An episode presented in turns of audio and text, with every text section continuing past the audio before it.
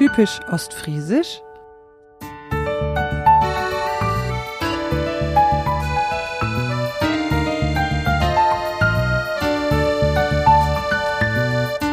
Moin und herzlich willkommen in Ostfriesland.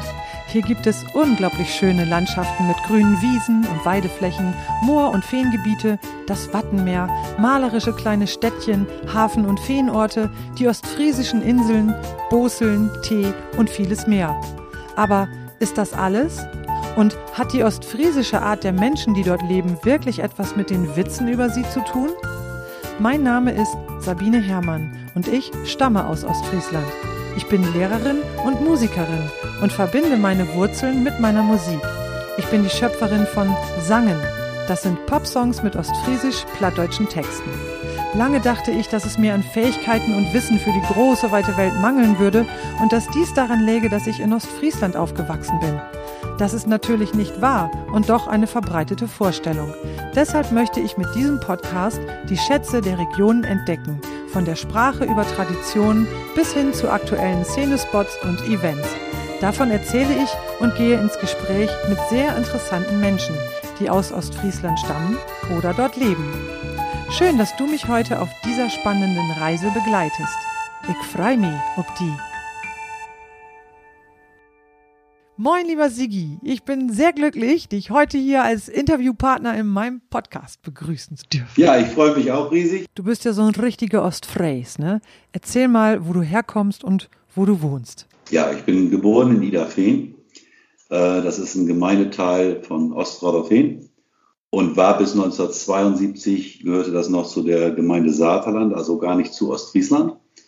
Hatte dann aber das große Glück, dass ich in Westrodorfeen geboren wurde. Also steht in meinem Ausweis auf Westrodorfeen und somit bin ich gebürtiger Ostfriese. Aber nichtsdestotrotz, das Saterland ist, also unser Nachbarländchen ist auch sehr schön und äh, ich bin da auch zur Schule gegangen. Ich bin heute noch dankbar dafür, dass ich äh, dort zur Schule gehen durfte. Und ja, da komme ich weg und wohne heute in Heuterfeen. Äh, ist ein Dorf weiter wie Idafeen habe dort 1989, nee, 1991 sind wir angefangen zu bauen und 92 sind wir eingezogen und seitdem leben wir eigentlich hier in Holterfehn und das ist eine sehr, sehr schöne Ecke. Mhm. Und ihr habt so wunderbare Birnenbäume. Ja, die stehen allerdings bei meinen Eltern in Niederfehn. Das ist die sogenannte Holterbeere, gerade heute in der Zeitung. Und mhm. ähm, ja, äh, ist so eine etwas ältere, seltene Birne und die kann man heute halt nicht mehr kaufen. Man kann sie nur noch veredeln. Beschreib mal die Gegend da in Holterfeen. Was macht die Gegend so besonders? Ja, was macht unsere Gegend so besonders? Ich sag mal, da müsste man ja so ein bisschen ausholen. Holterfeen, Ostrollerfeen, Iderfeen. Wir haben eine sehr schöne Gemeinde ähm, mit, äh, ich sag mal, vom kulturellen her, vom, äh, von den Einkaufsmöglichkeiten her und auch so ein bisschen von den Sehenswürdigkeiten her passt das schon recht gut. Also wir haben in Iderfeen den Idersee, der ist so 500 Meter von meinen Eltern weg. Dort ist eine große ähm, Wasserskianlage, ein Campingplatz dabei. Äh, in Ostrodorfeen wird Theater gespielt, plattdeutsches Theater gespielt. Das ist auch immer sehr schön, einmal im Jahr. Dies Jahr jetzt ja leider nicht, aufgrund der, von der Corona-Maßnahmen. Ostrodorfeen ist 250 Jahre alt geworden vor zwei Jahren, Moment, 2018, 2019, da müsste ich jetzt lügen, ähm, und hat genauso wie Rauderfeen und hat ähm, die beiden Gemeinden sind auch in einer gewissen Weise miteinander verbunden. Und äh, Ostrodderfeen hat halt einen typischen Feenstil im Großen und Ganzen noch. Das heißt also, wir haben noch etliche Wieken, die noch Kanäle haben. Leider nicht mehr alle, also die Hauptstraße zum Beispiel leider nicht mehr. Aber wir haben die, äh, die Südwieken zum Beispiel, erste Südwieke und die dritte Südwieke haben noch einen richtigen Kanal. Und das ist einfach von der ländlichen Gegend ist das hier sehr schön. Ja. Es ist ruhig, aber auf der anderen Seite kannst du alles bekommen. Also es ist wirklich für jeden etwas dabei.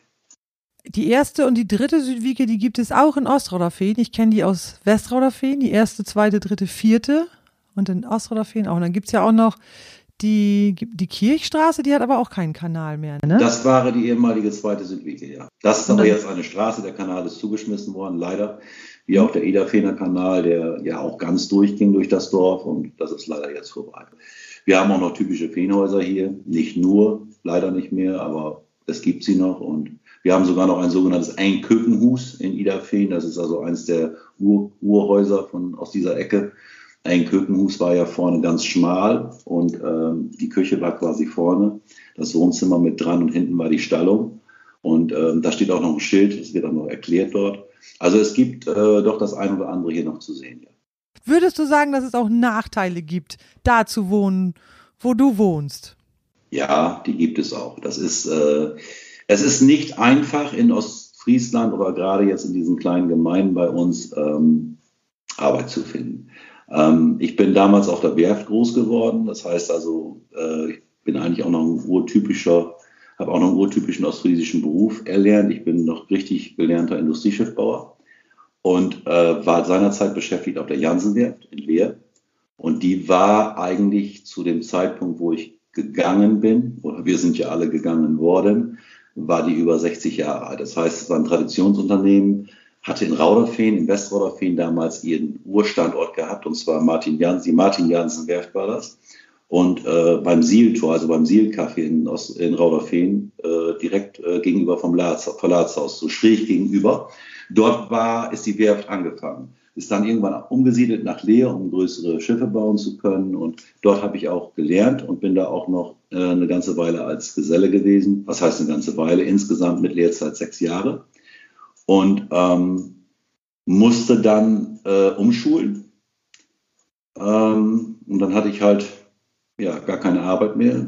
War das erste Baby war bei uns unterwegs und da musste Arbeit her. Und dann bin ich halt damals in Emden bei Volkswagen angefangen und dort bin ich heute noch und bin da auch sehr zufrieden, ja. Mhm. Das heißt, du fährst jeden Tag von Ostrodorfehn nach Emden. Ja, und das ist der einzigste Nachteil, den ich äh, aktuell hier sehe. Wir fahren also jeden Tag 120 Kilometer. Und mhm. das ist, wenn du jetzt, ich sag mal, über 30 Jahre Schichtdienst gemacht hast und dort auch noch, ich sag mal, einen großen Teil von Dreischicht gemacht hast mit einem rollierenden System, ist das natürlich, wenn man ein bisschen älter wird, äh, ist das natürlich ein Thema, was dann doch schon manchmal sehr anstrengend ist. Ja. Mein Vater zum Beispiel war über 40 Jahre in Hamburg, weil es damals äh, hier vor Ort wirklich wenig Arbeit gab. Und ich habe ihn nur die Wochenenden gesehen und ich habe ihn eigentlich jetzt richtig kennengelernt, wo er auf Rente kam. Dann haben wir allerdings viel Zeit miteinander gehabt. Aber ja. wie gesagt, in der, in der aktiven Zeit, wo er noch gearbeitet hat und wo ich eigentlich noch Kind war, ich sage mal so mit meinem Vater mal angeln gehen oder mal Fußball spielen oder was, das war nicht drin. Weil wenn er zu Hause war, dann, das war nur das Wochenende und dann hat er halt ähm, Dinge tun müssen, die halt getan werden müssen. Und ähm, wo er dann auf Rente war, da haben wir ganz viel voneinander gehabt. Ja. Bist du, du bist richtig plattdeutsch aufgewachsen, stimmt's? Ja, ich zum Teil, also als Kind nicht. Also meine Eltern haben das vermieden, mit mir Plattdeutsch zu sprechen. Ach auch, ja. Weil, äh, ja, weil damals war die Annahme noch, dass man in der, also in der Schule, wenn man, ich sag mal, platt groß wird, dass das äh, nicht gut wäre. Das ist heute schon längst widerlegt. Also heute können Kinder können die plattdeutsche Sprache wunderbar lernen, erlernen in der Schule oder neben der ganz normalen hochdeutschen Sprache. Das ist mittlerweile ja alles widerlegt worden, dass man das heute auch machen kann. Damals war es halt so, die Eltern meinten, man muss Hochdeutsch erzogen werden, äh, weil sie es einfach nicht besser wussten. Aber irgendwann im Laufe der äh, relativ frühen Kindheit bin ich angefangen und habe ähm, mir das ein bisschen selber beigebracht und da meine Eltern miteinander auch nur Platt sprachen, habe ich da einfach reingegrätscht. Ich fand die Sprache schön und bin dann irgendwann dazu übergegangen, dass ich viel Platt spreche, ja.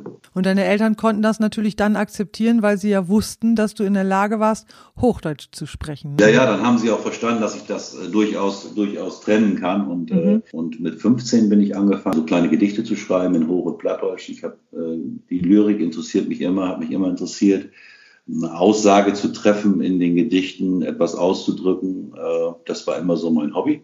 In Hoch- oder Platt, dann auch für Hochzeiten oder sowas. Das wurde dann aber nachher irgendwann so viel, dass ich gesagt habe, das möchte ich nicht mehr so gerne, weil das, äh, dann, kam, dann wurde einfach Bescheid gesagt, ja, kannst du denn was für uns machen? Und das äh, war dann irgendwann wirklich zu viel, ja. Also meine Mutter hatte mir erzählt, dass die das vor allen Dingen von den Lehrern in der Schule auch gesagt bekommen hatten, dass sie mit ihren Kindern Hochdeutsch sprechen sollen, damit die Kinder eine bessere Chance auf eine, also eine Chance auf eine bessere Schulbildung haben.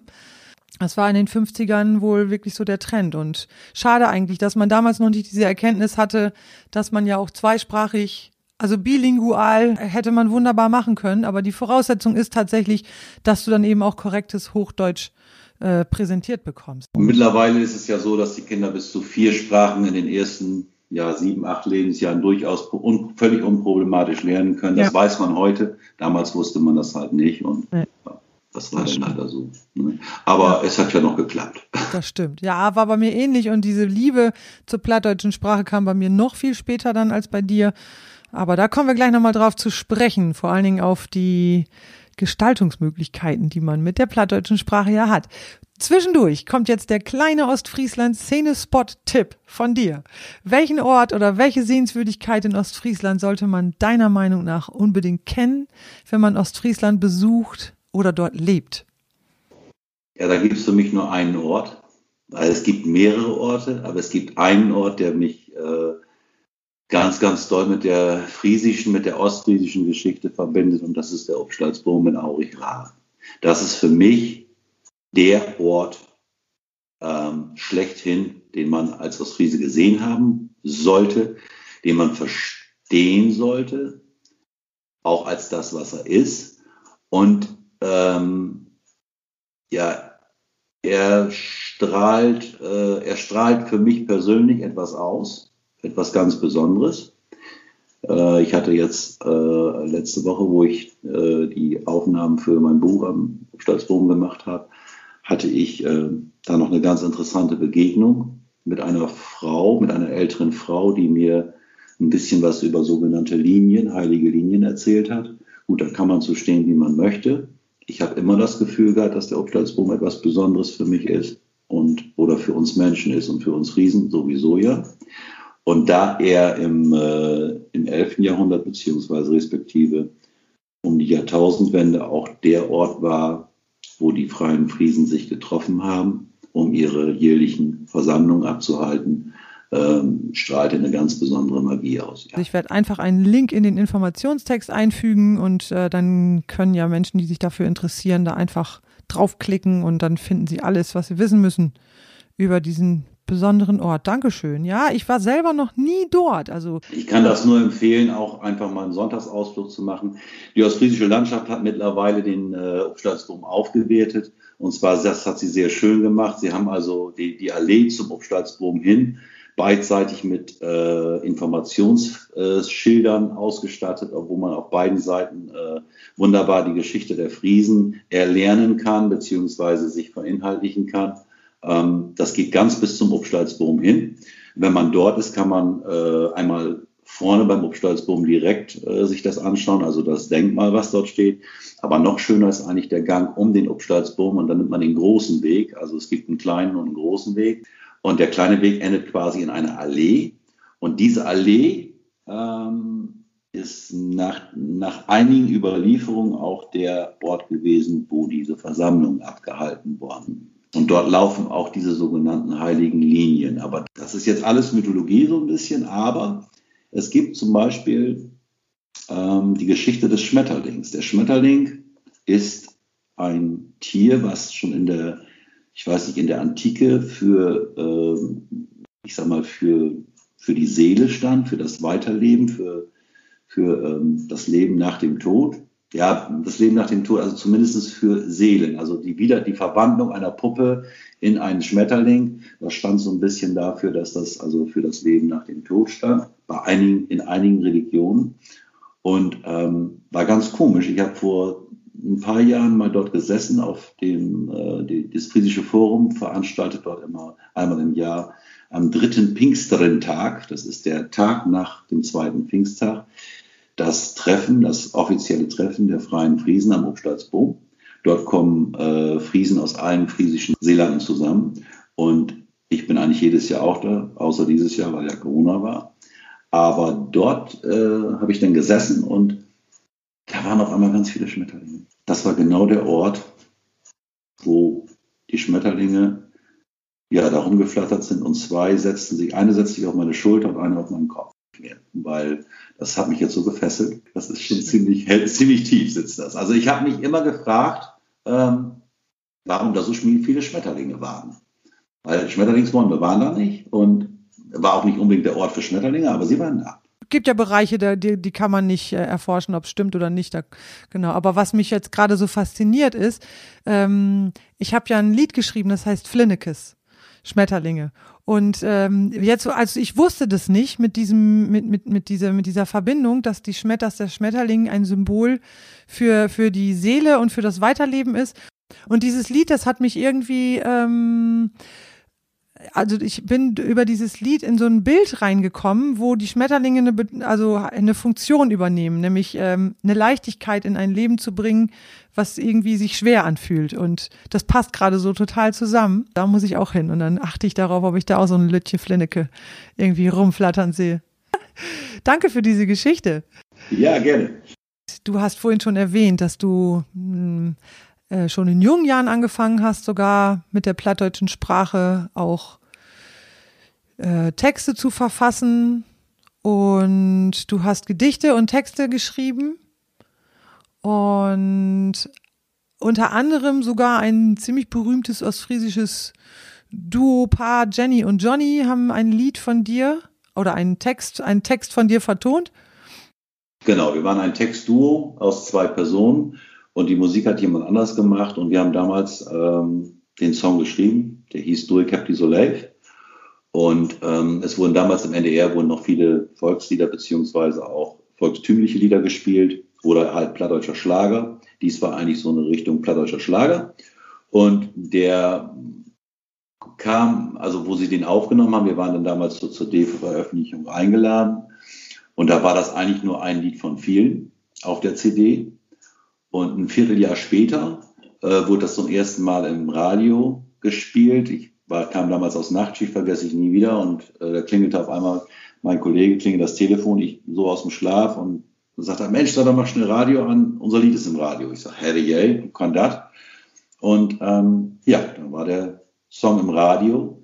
Und von dem Tag ab an ist der ungefähr, ja, ich gute zwei Jahre immer mal, also die erste Zeit ganz oft gespielt worden und nachher aber auch noch immer wieder im Programm aufgenommen worden und hat es dann sogar ins äh, dritte deutsche Fernsehen geschafft oder NDR 1 ist das ja oder N3, N3, ähm, ins Wunschkonzert zu Lutz Ackermann.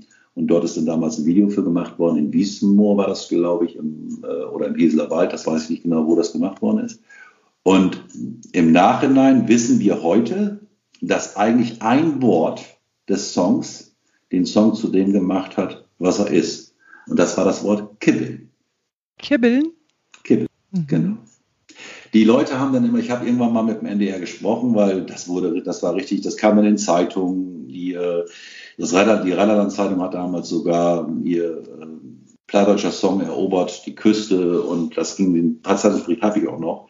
Ähm, habe ich dann mal angerufen, habe gefragt, ich sage, sag mal, ich sag, wie, ich sag, wie, wie ist das eigentlich gekommen? Ja, sag, die Leute, die rufen mir an und fragen immer nur nach dem Lied mit dem Kibbeln ja, das war eine ganz tolle Geschichte. Ja. Toll. Ja, hat unheimlich viel Spaß gemacht und wir haben ähm, die schönsten Momente haben wir eigentlich mit dem Song gehabt.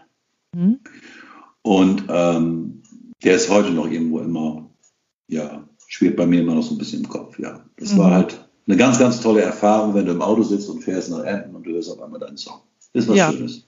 Das ist Hätte man schön. auch nicht da. Und das vor allen Dingen, wo du das ja im Grunde genommen als, als Hobby betreibst. Ich mache das wirklich nur hobbytechnisch. Ich bin zwar bei der GEMA gemeldet als Texter, aber äh, da komme ich mal gerade über das Trinkgeld weg. Aber das ja. ist auch egal. Das geht, mir geht's nicht um, da geht es mir wirklich um den Transport der Message und nicht um äh, das, was da hinten mal rumkommt. Weil ich glaube, es ist ganz wichtig, dass wir, wir haben verschiedene Transportmittel in Ostfriesland, um die plattische Sprache zu erhalten. Wir wissen, wie schwer das wird, die zu erhalten.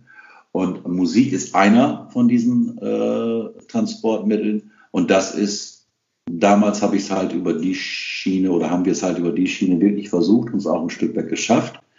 Und aller Unkenrufe entgegen, weil man hat uns dann auch mal gesagt, ja, das wäre ja nur ostfriesisches Platt, das wird nirgendwo anders gespielt werden.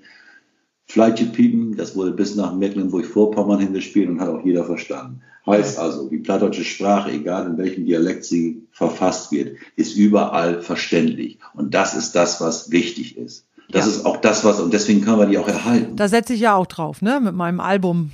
Mal gucken, ob's das, ob das was wird. Oder was das wird. Dass das ist was wird, ist auf jeden Fall klar. Nur wie weit das dann sich verbreitet, das werde ich sehen. Vielleicht komme ich ja auch bis nach Mecklenburg-Vorpommern. Ich drücke dir tüchtig die Daumen, weil wir brauchen ja Menschen, die das wirklich transportieren. Und ja. Da macht die Musik einen ganz, ganz großen, äh, hilft da ganz, ganz groß mit, ja. Jetzt sind wir bei dem, ähm, ja, bei der, bei dem Thema äh, angekommen, wo wir beide, worüber ich dich eigentlich auch kennengelernt habe, nämlich die Facebook-Gruppe Wie sind Ostfriesen und dat mit Stolz. Aktuell, ich habe vorhin geguckt, sind da 17.836 Mitglieder. Und ich bin selbst seit, ich weiß nicht, ein, zwei Jahren oder so dabei und äh, finde das wunderbar, was für eine tolle Atmosphäre da so in der Gruppe ist. Also es gibt ja so ein paar, die melden sich da sehr viel. Ich glaube nicht, dass alle 17.836 Mitglieder regelmäßig was posten, dann würde das wahrscheinlich auch alles sprengen. Und ähm, jetzt erzähl doch mal, wie ist diese Gruppe entstanden? Ich hast, also du hast diese Gruppe richtig gegründet. Erzähl mal. Ja, 2010 war ein Jahr, also wir haben dieses Jahr zehnjähriges Jubiläum mit der Gruppe. Und 2010 war das Jahr, sage ich mal, wo für mich Facebook, ich hatte vorher wusste gar nicht, was das ist. Meine Söhne beziehungsweise der Große hatte das schon und äh, ich habe mich dann irgendwann mal angemeldet, habe da mal ein bisschen geguckt, hatte überhaupt keine Ahnung, was das überhaupt. Ich habe das gar nicht begriffen mit Posts und ich, ich habe ich ich hab, ich hab überhaupt keine Ahnung. Auf jeden Fall habe ich dann unseren Großen gefragt, ich sag, sag mal, ich sag, ist das auch noch was für Papa? Nee, sagt er nicht so wirklich, da sind eigentlich nur mehr junge Leute drin und da, da bist du eigentlich ja schon ein bisschen zu alt für. Ich sag, du, wie sag, wieso? Da kann ja mal gucken, oder nicht? Da sind auch sicherlich Leute in meinem Alter drin. Ja, das wohl, sagt er, aber da weiß ich nicht, ob das was für dich ist. Naja, egal. Auf jeden Fall habe ich es dann gemacht und irgendwann schrieb er mir dann, Kick, du bist ja auch da. Ne? und ähm, dann bin ich halt, ähm, habe ich halt, äh, ja, paar Freunde eingeladen, die ich denn so kannte, habe geguckt, ob die da überhaupt sind. Und siehe da, es waren welche da. Und dann kam es zu einem Sonntagabend, ich bin äh, leidenschaftlicher Tatort-Fan, und dann kam es zu einem Tatort mit einer äh, Hannoveranerin, Kommissarin, ich möchte den Namen jetzt nicht nennen, aber mit einer Kommissarin aus Hannover. Und äh, die ermittelte in Bösel, in der Nähe von Bösel. Ist nicht aus Friesland, aber eben halt dicht dabei. Und der Tatort war so gestrickt, dass man die Menschen dort in Bösel, also die Frau stieg für mich der Eindruck, weil das war der Eindruck, ähm, die, die Kommissarin stieg aus dem Auto und ging ähm, den Häusern entlang zum Tatort beziehungsweise zu einer Vernehmung. Und an der Straße standen dann so um 10, 15, ich weiß nicht wie viele Leute, einige in Stiefeln und äh, guckten sie an, als wenn, äh, ja, als wenn da gerade jemand gelandet wäre. Und da habe ich nur gedacht, meine Güte, warum muss ein, eine Sendung ein, ich sag mal, dieses Klischee mhm. so, so äh, ins Fernsehen transportieren? Was haben die davon? Das habe ich einfach nicht verstanden. Jeder andere hat vielleicht drüber gelacht. Für mich persönlich war das, ich fand das, fand das nicht schön und habe dann irgendwann äh, die Gruppenfunktion entdeckt bei Facebook und habe dann ähm, die Gruppe Wiesen Ostfriesen und damit Stolz gegründet. Und dazu möchte ich gleich sagen, weil wir oft schon angesprochen worden sind auf unseren Namen. Wiesen Ostfriesen und damit Stolz. Wir sind nicht stolz auf uns und wir sind auch nicht stolz auf das, was wir aktuell machen. Wir sind eigentlich stolz auf unsere Vorfahren, auf unsere Ahnen, die dieses Land und diesen Strich äh, an der Küste hier überhaupt lebenswert gemacht haben. Es gibt eine Aussage, äh, ich weiß gar nicht, wann das jetzt war und ich weiß auch nicht mehr, welcher Pilger das war oder es war auf jeden Fall ein Römer. Der hat damals, wo er aus Friesland gesehen hat, gesagt, jetzt nicht den genauen Wortlaut, aber über, übersetzt, wie kann man an diesem, also wie kann man an diesem äh, Strich überhaupt leben? Er hat dann also die ersten Friesen oder Schauken, damals waren es vielleicht noch Schauken, äh, gesehen und hat nur mit dem Kopf geschüttelt, was wir doch für ein, ein erbärmliches Leben führen. So hat er mhm. das äh, in, seiner, in, seiner Biografie, in seiner Biografie geschrieben. Und ähm, dann hat man aber ja irgendwann sind, ist ja der Landstrich hier wirklich kultiviert worden, man hat Deiche gebaut, man hat ganz, ganz viele Menschen mussten ihr Leben sicherlich hier lassen. Es gab auch ganz viele Kriege zwischen den einzelnen Häuptlingen, es gab äh, Interessenskonflikte. Ähm, letztendlich heißt die Gruppe so, weil wir stolz sind auf unsere Ahnen, Wir sind stolz auf das, was die hier für uns gemacht haben, dass wir hier leben dürfen, dass wir in diesem, das ist für mich ein Paradies, dass wir hier leben dürfen. Und nicht zuletzt sind wir auch stolz auf ein Stück der friesischen Freiheit, weil wenn man sich die Geschichte der friesischen Freiheit genau vor Augen hält, es war damals, wenn man von einer Demokratie sprechen kann, und das war eine Art, eine Form von Demokratie, es war damals die, eigentlich die erste Demokratie in Europa. Mhm. Und es waren freie Menschen, es gab keine Leibeigenen und das war halt ein anderes Leben. Lebe dot a Slav ist ja zum Beispiel einer der Aussprüche der Friesen. Mhm. Und äh, also lieber tot wie, wie Sklave zu sein. Und äh, diesen freiheitlichen Gedanken beziehungsweise dieses Freiheitsgefühl, das ist eigentlich heute immer noch so ein bisschen da. Ich habe das in der Vergangenheit schon oft mitbekommen. Ich hab, wir haben damals für die Janssen-Werft in der äh, zwei Jahre lang gekämpft. Die waren unermüdlich, die Menschen, um für ihren Arbeitsplatz zu kämpfen. Und das ähm, eigentlich schon auch da noch, wo es fast gar keine Aussicht mehr gab.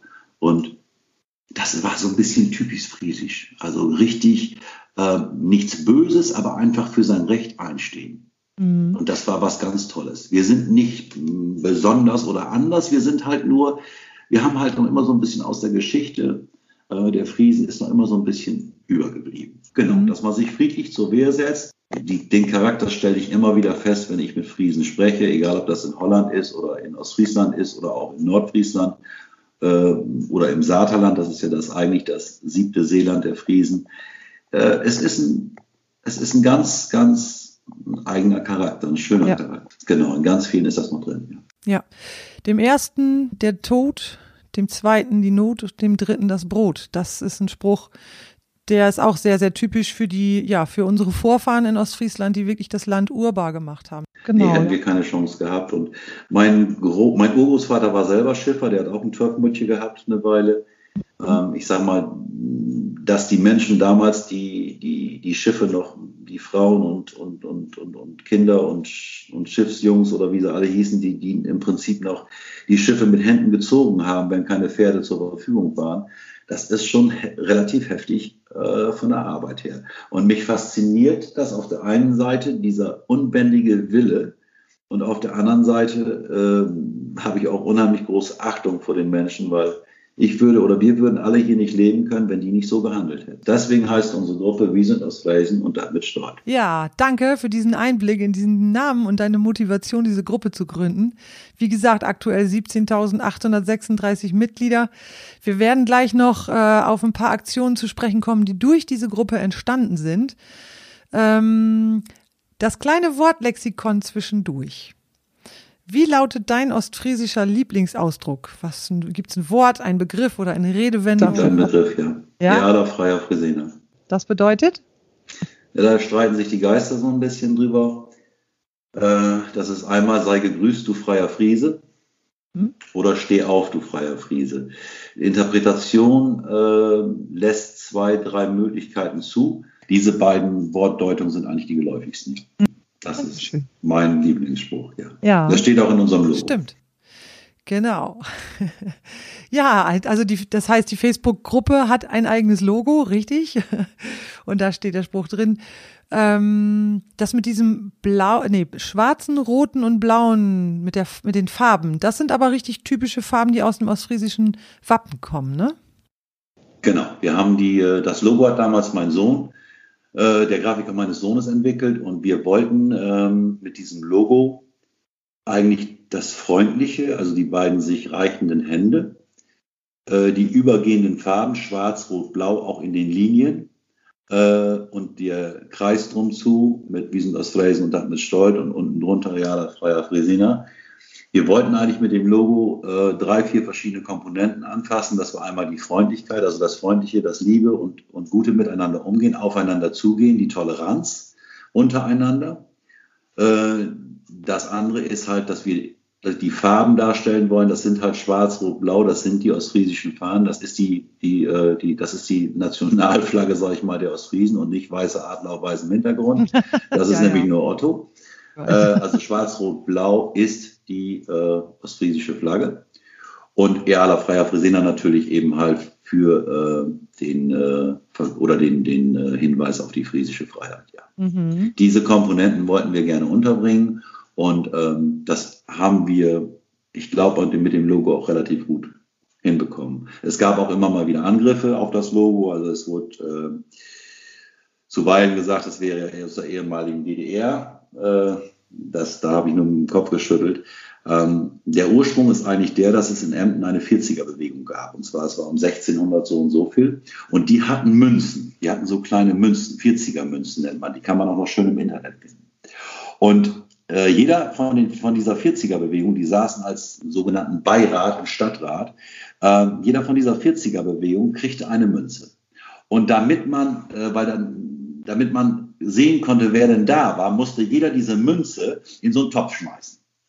Und dann, wenn die, wenn ich das jetzt richtig überliefere, ich weiß nicht, ob es ganz genau stimmt, aber auf jeden Fall wurden diese Münzen wurden, äh, bei der Versammlung wurden gesammelt. Und das Zeichen der 40er auf den Rückseiten des, äh, der Rückseite der Münze waren zwei sich reichende Hände. Und deswegen ist dieses Zeichen urtypisch. Mhm. Urtypisch, ostfriesisch. ja, cool. da musste ich den einen oder anderen schon mal darüber aufklären, da gab es dann richtig kleine Hate-Aktionen gegen uns, aber das okay. ist mittlerweile, äh, ja, es kommt immer mal wieder hoch, aber dann, dann ist es auch schnell wieder weg. Ja, ich glaube, da muss man sich auch, muss man auch mit leben, wenn man im Internet aktiv ist, dann gibt es immer wieder Leute, die meinen, sie müssen über alles irgendwelche Kommentare machen und da fragt man sich auch manchmal, was, was habt ihr das ist für Machst du nichts, passiert dir nichts, machst du viel, passiert dir viel. So ist das. So, wir kommen zu etwas, wodurch ich ganz besonders auf die Gruppe und letztendlich dann ja auch auf dich aufmerksam geworden bin, nämlich das Waffeleisen. Ich hatte, also meine Oma, die hatte ein Waffeleisen, also für diejenigen, die das jetzt hören und nicht so genau wissen, äh, worüber wir hier sprechen. In Ostfriesland gibt es ja die sogenannten Neujahrswaffeln und äh, in meiner Familie ist das schon seit Generationen Tradition, dass eben so rund um Weihnachten herum schon angefangen wird oder schon vor Weihnachten angefangen wird, diese Waffeln zu backen, damit man sie dann am Neujahr äh, essen kann, mit Sahne gefüllt und so weiter und so fort. Und meine Oma, die hatte so ein Waffeleisen mit einem Wappen drin. Und später meine Eltern, äh, die hatten dann ein anderes Waffeleisen, das hatte dann so ein, so ein, so ein, so ein Viereckmuster da drin, so ein Waffelmuster und am Rand irgendwie noch so ein, ich sag mal, so ein stilisiertes äh, so, so, ein, ja, so eine Art wappenähnlicher Rand, aber so richtig Wappen war das nicht. Und ja, dann gab's dieses Wappen, äh, dieses Waffeleisen mit Wappen nicht mehr. Und dann habe ich aber eines Tages auf eurer Seite oder auf der Seite, auf der, in der Facebook-Gruppe gesehen, dass ihr mit ein paar Leuten zur Firma Klör gefahren seid, um dort die Neuauflage des Original, naja, also, des, also die Neuauflage eines Waffeleisens für Neujahrskuchen mit dem Ostfriesland-Wappen in die Wege zu leiten. Und das fand ich so cool und ich habe mir dieses Waffeleisen dann äh, zusammen mit meinem Mann, der musste sich das mitwünschen, zur Silberhochzeit gewünscht und wir haben das tatsächlich gekriegt. Und jetzt hast du mir erzählt im Vorgespräch, ähm, dass es da mittlerweile sogar schon eine Neuauflage gibt oder dass auf jeden Fall irgendwie was in Planung ist. Erzähl mal, wie seid ihr denn auf die Idee gekommen und wie seid ihr an die Firma Klör getreten, um das in die Wege zu leiten? Der äh, Hintergrund ist eigentlich irgendwann angefangen. Ich habe, wo mein Vater noch lebte, immer mit ihm zu Silvester Neujahrsgucken gegangen. Papa war auch ein typischer Ostfriese und wir beide haben das immer ganz gerne gemacht. Wir haben äh, so zwei bis drei Stunden haben wir Neujahrskuchenwaffeln gebacken. Wir haben auch schon Jahre gehabt, wo wir 700 Stück gebacken haben für die ganze Familie. Äh, und Freunde, Bekannte, keine Ahnung für wen, da haben wir dann fünf, sechs, sieben Stunden da gesessen zu Neujahrskuchen backen mit zwei Eisen. Also wir beide mochten das immer sehr gerne tun. Das gehörte traditionell dazu. Und ich habe dann zu Silvester immer ein Video eingestellt mit den, mit dem, die sind bei uns auch noch auf der Seite, also auf der offiziellen Seite, die jeder einschauen kann, ja auch, auch die, die keine Gruppenmitglieder sind. Ähm, dort sind die Videos noch mit Papa und noch mit Ostreisenmütz up und Schal um. Und dann haben wir diese Videos immer eingestellt. Und irgendwann kamen immer mal Anfragen ähm, nach dem nach der Herkunft dieses Wappeneisen, weil ich hatte das noch aus den 80er Jahren, habe mir das wieder zusammengebaut. Das darf auch nur ich bedienen, das darf kein Mensch, kein anderer Mensch bedienen, das Ding, weil das ist aus zwei Waffeleisen zusammengebaut. Da habe ich dann meine Grundkenntnisse der elektrischen Fähigkeit zusammengeholt und es funktioniert wirklich gut. Ähm, und hab dann, äh, haben dann die, diese, diese fertigen Neujahrsgruppen natürlich mit dem Wappen auch eingestellt. Und ähm, dann hat im Dezember, nee, im Dezember 2000, ich muss jetzt gucken, ob ich das noch zusammenkriege. Irgendwann hat mich ein Kollege aus Aurich angesprochen, das ist der Ralf de Vries, ähm, dass ob ich so ein Waffeleisen noch hätte für ihn. Und das habe ich gesagt, nee, habe ich nicht, das weil die Dinger sehr selten sind und wenn man die im Internet gebraucht kauft, kannst du die fast nicht bezahlen. Und dann sagt er, ja, das nützt nichts, da müssen wir uns mal hinterklemmen. Und da werde ich mal anfragen. Und dann hat er ähm, den ersten Schuss losgebracht, hat äh, mit der Firma Klör telefoniert, die am Anfang erstmal sehr zögernd waren, was ja auch verständlich ist. Ich sage mal, das ist ja auch ein typisch regionales Thema. Und im zweiten äh, Anlauf auch mit der ostfriesischen Landschaft gesprochen, ist dann wieder auf mich zugekommen und hat mir dann erzählt, Mensch, nochmal, sie gesagt hat, du machst doch die Ostfriesengruppe, wir haben so und so viele Leute da, können wir nicht mal, können wir nicht mal ein paar Mails schreiben? Klör braucht mal ein bisschen Unterstützung. und dann habe ich einmal nur aufgerufen, schreibt doch mal euren Wunsch Richtung Klör zum neuen Waffeleisen. Ja, und dann sind die abgesoffen mit Mails weil der Wunsch wirklich äh, sehr, sehr groß war.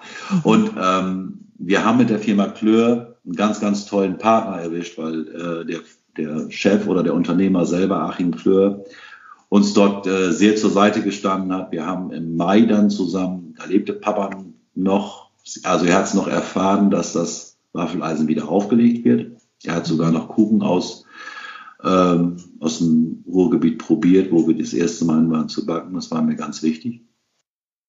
Und wir haben dann im Mai das erste Mal mit den Prototypen äh, backen dürfen. Ähm, sowohl die Gestaltung der Farbe als auch des Eisens insgesamt durften wir mitgestalten. Und rausgekommen ist dann letztendlich das 265er Eisen, also das etwas kleinere Eisen, weil die Entwicklung am weitesten war. Er wollte uns was Gutes tun, hat dann letztendlich das 265er Eisen umgebaut.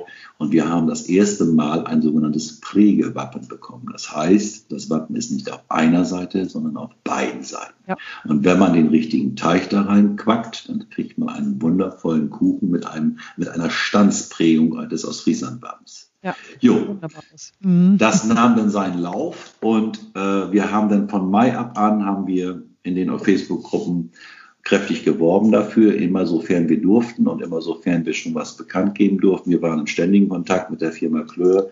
Äh, das war eine wunderschöne Zusammenarbeit. Und im Oktober war es dann soweit, dass der Shop fertig war, der erste äh, oder der, der Online-Shop extra für das Eisen zunächst einmal. Äh, und wir haben den dann hier getestet mit 20 Testern, den Shop testen und das war, ja, das war eine mega Erfahrung. Und dann ging das los mit den Bestellungen. Ne? Cool, cool, ja. Und es gibt, glaube ich, auch mittlerweile eine Neuauflage oder ist die irgendwie in Planung? Ich habe letzte Woche das erste Mal backen dürfen mit der Neuauflage. Die Neuauflage beziehungsweise Neu dieses Gerät ist das 285er Eisen, also eine Nummer größer, eine Nummer schwerer weil viele Ostfriesen gerne das Schwerere wieder haben wollten. Allerdings hat dieses Gerät die Platte beziehungsweise die Druckplatte nur unten. Das heißt also, ist insofern äh, eine Novellierung beziehungsweise eine Retro-Geschichte des 80er Eisens und von ganz hochwertiger Verarbeitung. Wir durften Testbacken, das war richtig klasse. Und ähm, das kommt jetzt irgendwann im Oktober auf den Markt. Ah, ja. beide, beide Eisen haben erstmalig in, Ostfries, äh, in Ostfriesland nicht erstmalig eine plattdeutsche Beschreibung. Also es gibt die neben der deutschen Beschreibung eine plattdeutsche Beschreibung, eine Gebrauchsanweisung in Plattdeutsch. Die, die, du verfasst ich, hast, ne? Genau. Ja, die durfte, die durfte ich übersetzen, nicht verfassen. Oder übersetzen, ja, ja. Aber das hat unheimlich viel Spaß gemacht, ja. Ja. ja. Toll. Und da war ich, da war ich richtig äh, bliede drüber, weil das wieder ein Stück war, wo wir die plattdeutsche Sprache wieder mit, äh, ja, wo man mit der plattdeutschen Sprache auch sowas machen kann. Ja. Das ist doch was Schönes. Das ist was sehr Schönes. Genau, den Link dazu werde ich auch in diese, in, in den Info, in das, äh, in den Infotext mit reinpacken. Wer das kennt, weiß, dass eben ostfriesische Neujahrskuchen ja nicht einfach in irgendeine so Keksdose gequetscht werden können, weil sie dann kaputt sind, sondern die müssen ganz behutsam. Das wäre ein Frevel. Das wäre ein Frevel. Die müssen ganz behutsam in eine schöne große Dose reingepackt werden und auch die wurde von der Firma Klör hergestellt und kann man dort bestellen. Dann gibt es noch ein Kochbuch, Leckerst und Bärst. Ja, also die, die, äh, Gruppe, wir haben im äh, Dezember 2018 zusätzlich noch eine Gruppe Leckers und Best gegründet mit Backrezepten, Kochrezepten und so weiter, äh, um auch einfach die große Gruppe ein Stück weg zu entlasten. Und ähm, in dieser Gruppe ist dann äh, letztes Jahr das Kochbuch entstanden. Wir haben drei Autoren aus der Gruppe, die dieses Buch verfasst haben, beziehungsweise die die Rezepte äh, verfasst haben. Wir waren letzte Woche im NDR mit dem Buch und ähm, das ist das Tolle daran sind, die Rezepte sind alles eigene Rezepte, also auch von Gruppenmitgliedern und ähm, nicht irgendwelche gecoverten und sind äh, untermalt mit Dünches, einigen Dötches, in platt oder hoch.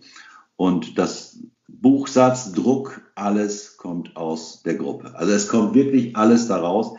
Und das ist einfach das Schöne daran, weil wir können als Gruppe auch was anfassen. Wir dürfen etwas anfassen, was wir virtuell erarbeiten und was dann aber auch letztendlich zu einem Gegenstand wird, den man in die Hand nehmen darf und ähm, die vielleicht in 100 Jahren noch sieht oder das, eine andere Hand, die noch sieht, dass es diese Gruppe mal gegeben hat, mm. die sich mit der plattdeutschen Sprache beschäftigt. Mehr wollen wir eigentlich gar nicht. Wir möchten eigentlich nur das ein bisschen erhalten. Tradition, Gebräuche, ähm, die plattdeutsche Sprache und das allgemeine Kulturgut ein bisschen unterstützen, dass wir das ähm, ja, miterhalten können. Und natürlich auch moderne Themen. Wir haben auch Dutch-Rezepte drin. Also wir haben alles drin.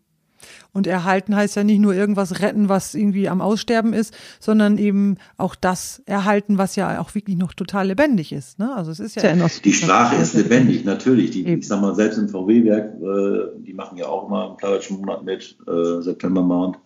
Ähm, das, wir, ich spreche auch dort ganz, ganz viel platt mit vielen Leuten. Ich kann aber auch so umschalten von platt auf hoch. Das lernt man mit der Zeit, wenn man in großen Unternehmen arbeitet, wo einige Hochdeutsch sprechen, einige Plattdeutsch sprechen.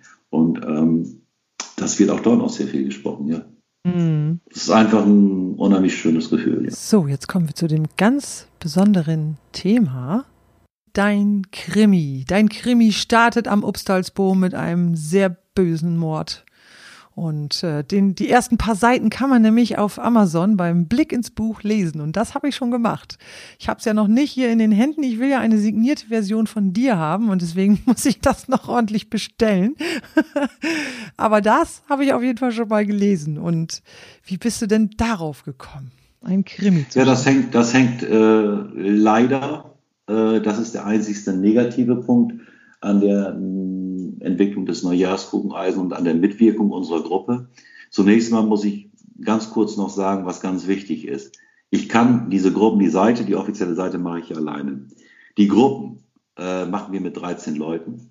Äh, es geht gar nicht anders. Ich habe ganz, ganz tolle Admin-Kollegen. Das muss auch unbedingt sollte das auch. Du kannst sowas nie, niemals, never alleine machen. Ich habe ganz tolle Menschen um mich zu, Menschen, denen ich zu 300 Prozent vertrauen kann, die vom idealistischen Standpunkt genauso äh, sind wie ich oder ähnlich sind wie ich. Und diese Administratoren, die helfen und die machen und die tun und die sind immer und ständig an meiner Seite. Also wir sind ein, ein äh, ganz toller Haufen ich sage das mal so, das klingt jetzt ein bisschen nach Eigenlob, aber es ist wirklich ein schöner Haufen.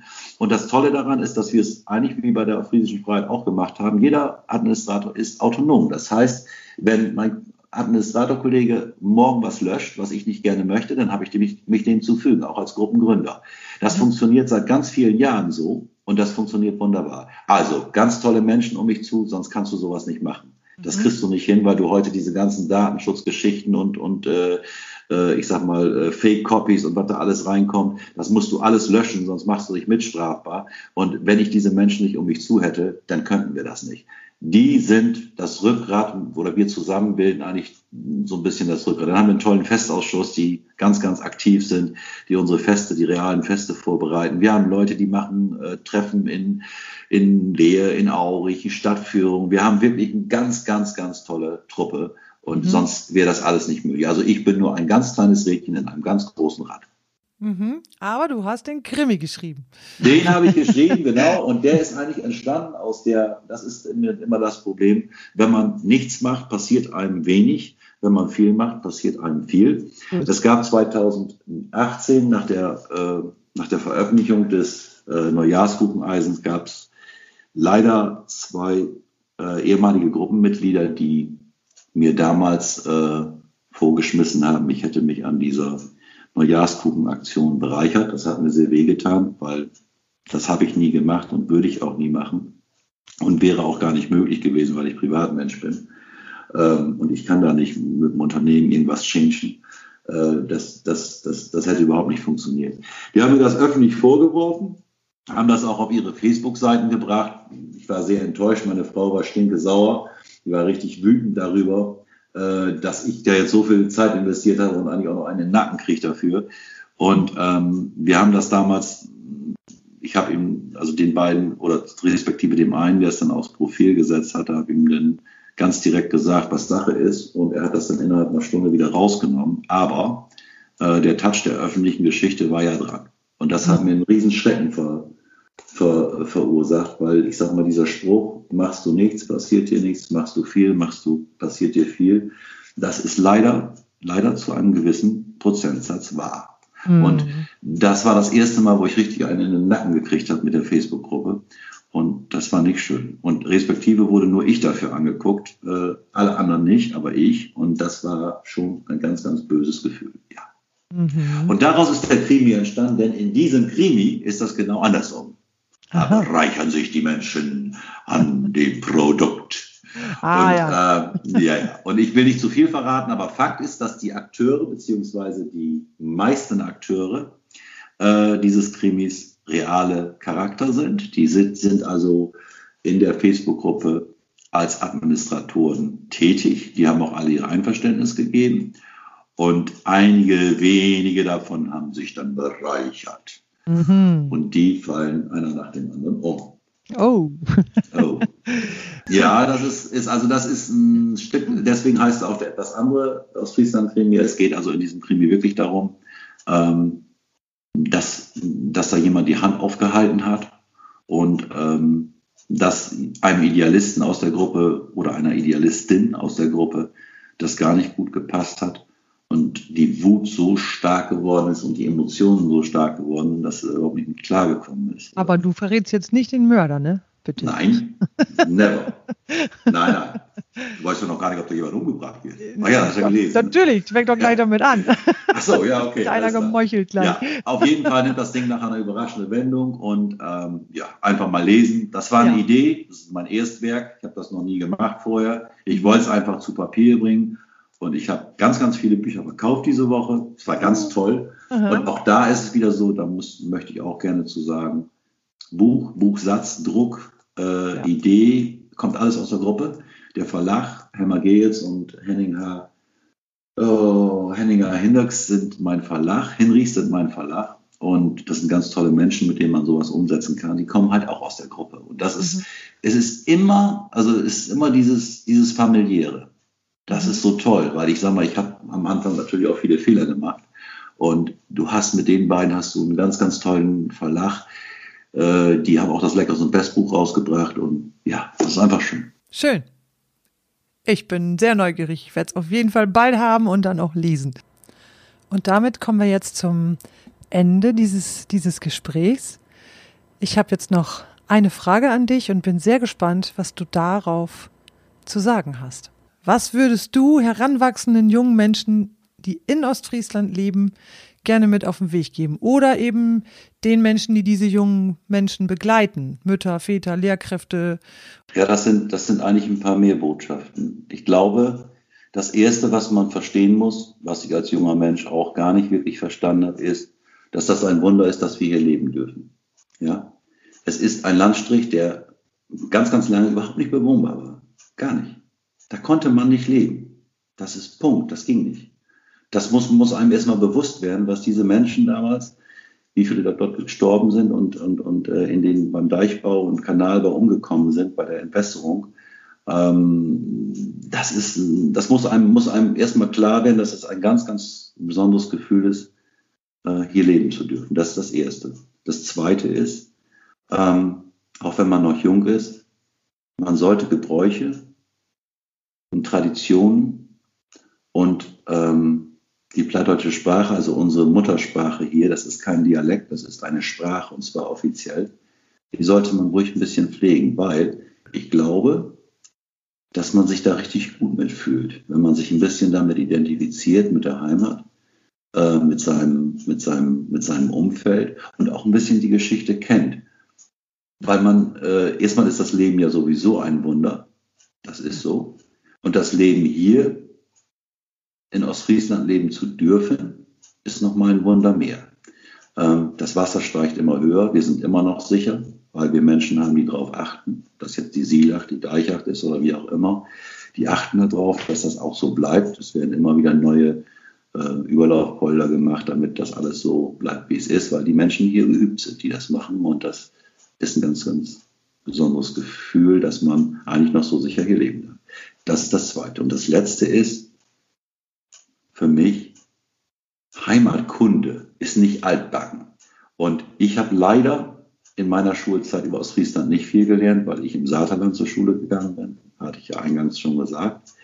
Ähm, aber ich glaube auch, das Thema Heimatkunde wird sehr, sehr zaghaft angefasst, aber ich finde es überhaupt nicht altbacken und ich würde mir einfach wünschen, dass die Schulen, die Kindergärten, die äh, Institutionen, die sich mit sowas, mit Kindern beschäftigen, dass sie die einfach da ranbringen oder denen das, denen das einfach zeigen, auch mal zum Obstalsbogen gehen. Was ist das eigentlich? Was bedeutet eigentlich Demokratie? Demokratie bedeutet, äh, dass Menschen frei miteinander leben dürfen. Wir hatten eine Zeit in der friesischen Freiheit, wo es eine vergleichbare Form schon gab. Das heißt, der Friese ist urdemokratisch und tolerant immer gewesen.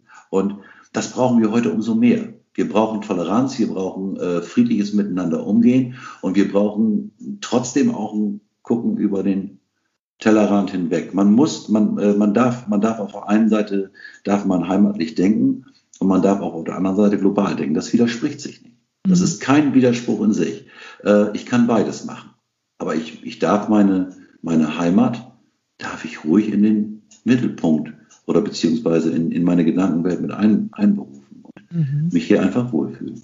Diejenigen, die das selber fühlen, so wie du das fühlst, die vermitteln das dann und müssen da gar nicht mehr viel drüber reden, so, ne? Hm. Letztlich ist eigentlich ähm, die Kreativität, die ist ja auch sehr groß. Wir haben in unserer Gruppe haben wir eine mega Kreativität an Künstlern, an Sängern, Musikern, Buchschreibern, äh, Hand, Handarbeiten. Also ist wirklich alles da und mhm. das zeigt die große Kreativität. Und wenn wir in unserem äh, Handeln und äh, die Leute, die wirklich sich kreativ beteiligen, unsere Heimat ein bisschen einbeziehen, und das machen ganz viele bei uns, das sind ganz, ganz viele, dann haben wir eine Chance, dass, ja, dass das noch ganz, ganz, ganz lange so erhalten bleibt. Dankeschön. Und jetzt kommt eigentlich zum Ausklang Humor.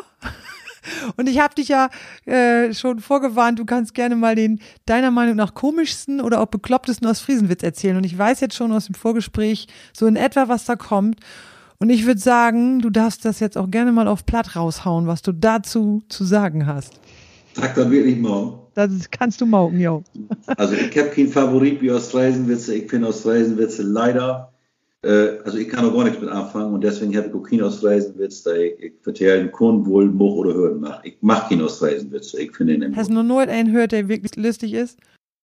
Ja, ich sag mal, ob, ob, ob äh, ich sag mal, ob, ob er lustig ist ja irgendwann, äh, sind ja immer irgendwie ein bisschen, aber also ich kann noch nichts mit anfangen. Ich kann mit Ostfriesenwitze absolut nichts anfangen. Mhm. Überhaupt nicht. Dann hör dir mal, wenn, mein, wenn der Podcast online geht, dann hör dir mal den Ostfriesenwitz von Annie Heger an. Den fand ich richtig, richtig gut. Und ich glaube, über den kannst du auch lachen. Ist das denn mit den Drahen? Nee, ich verrate den jetzt nicht.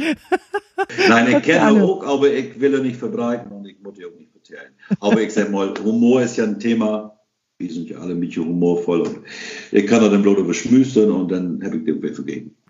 Ostfriesenwitze haben ja auch eine Geschichte. Da komme ich irgendwann bei irgendeinem Podcast hoffentlich auch noch mal ein bisschen drauf. Und ähm, ja, ich denke, witz, wichtig ist, dass wir Ostfriesen über die Ostfriesenwitze lachen können, weil wir wissen, dass da eine Menge Blödsinn drin ist. Und wie du, wie du vorhin schon sagtest, wie in diesem Krimi, diese Darstellung von Ostfriesen, die einfach überhaupt nicht mit dem übereinstimmen, was wir wirklich sind. Und das ist ja auch ein Grund, warum ich diesen Podcast ins Leben rufe, weil es mir genau darum geht, ne, zu zeigen, Ostfriesland und Ostfriese oder Ostfriesin zu sein, ist was ganz Besonderes und äh, dafür muss man sich überhaupt nicht schämen, im Gegenteil. Und das, das, genau das will ich ja hiermit erreichen. Das ist schön. Ja. Das freut mich richtig. Ich habe noch eine, noch eine Information zum ja. Jahresende, äh, Ende Dezember. Ich weiß jetzt nicht genau, wann das ist, weil ich vom Ende ja noch keine äh, genauen Daten bekommen habe. Läuft äh, die Weihnachtssendung aus von, äh, von, von, von N3. Dort haben wir im letzten Jahr sind die Dreharbeiten schon gemacht worden. Da kommt unser Neujahrskuchen auch nochmal vor. Ähm, dort backen wir im Norden im Teemuseum und ja, das ist vielleicht nochmal ein ganz tolles Highlight für diejenigen, die der das Backen und das Tee trinken, da wird nämlich auch über die Teetrinkerei äh, ein bisschen vertellt von der von äh, eine, eine absolute Teekennerin und äh, mhm. ja, das ist nochmal ein ganz interessantes Ding. Kommt aber bei uns in Gruppe Flair noch, wie kriegen ja. das bekannt und dann kann das losgehen. Genau, und wir bleiben auch in Kontakt, damit die Veröffentlichung dieses Podcasts damit wunderbar zusammenpasst. Ich bedanke mich ganz, ganz herzlich bei dir für dieses tolle Interview. Danke, ich bedanke mich für das Interesse, weil ja. das ist für uns auch schön. Mhm. und ich wünsche dir auf jeden Fall alles Gute und äh, blieb, was du bist und wo immer bete da in, ne? Hey, du mal best, yes. Nee, wieder best dran, ja. Ja, das stimmt. okay. Genau. Und für dich, liebe Hörerin oder lieber Hörer, kommen jetzt ein herzliches Dankeschön und ein paar kurze Infos. Fragen oder Ideen zu diesem Podcast, die du mitteilen möchtest, kannst du mir gerne schreiben. Wenn dir diese Episode gefallen hat, kannst du den Podcast auf iTunes bewerten oder ihn über die sozialen Netzwerke teilen. Dadurch wird er für andere sichtbar.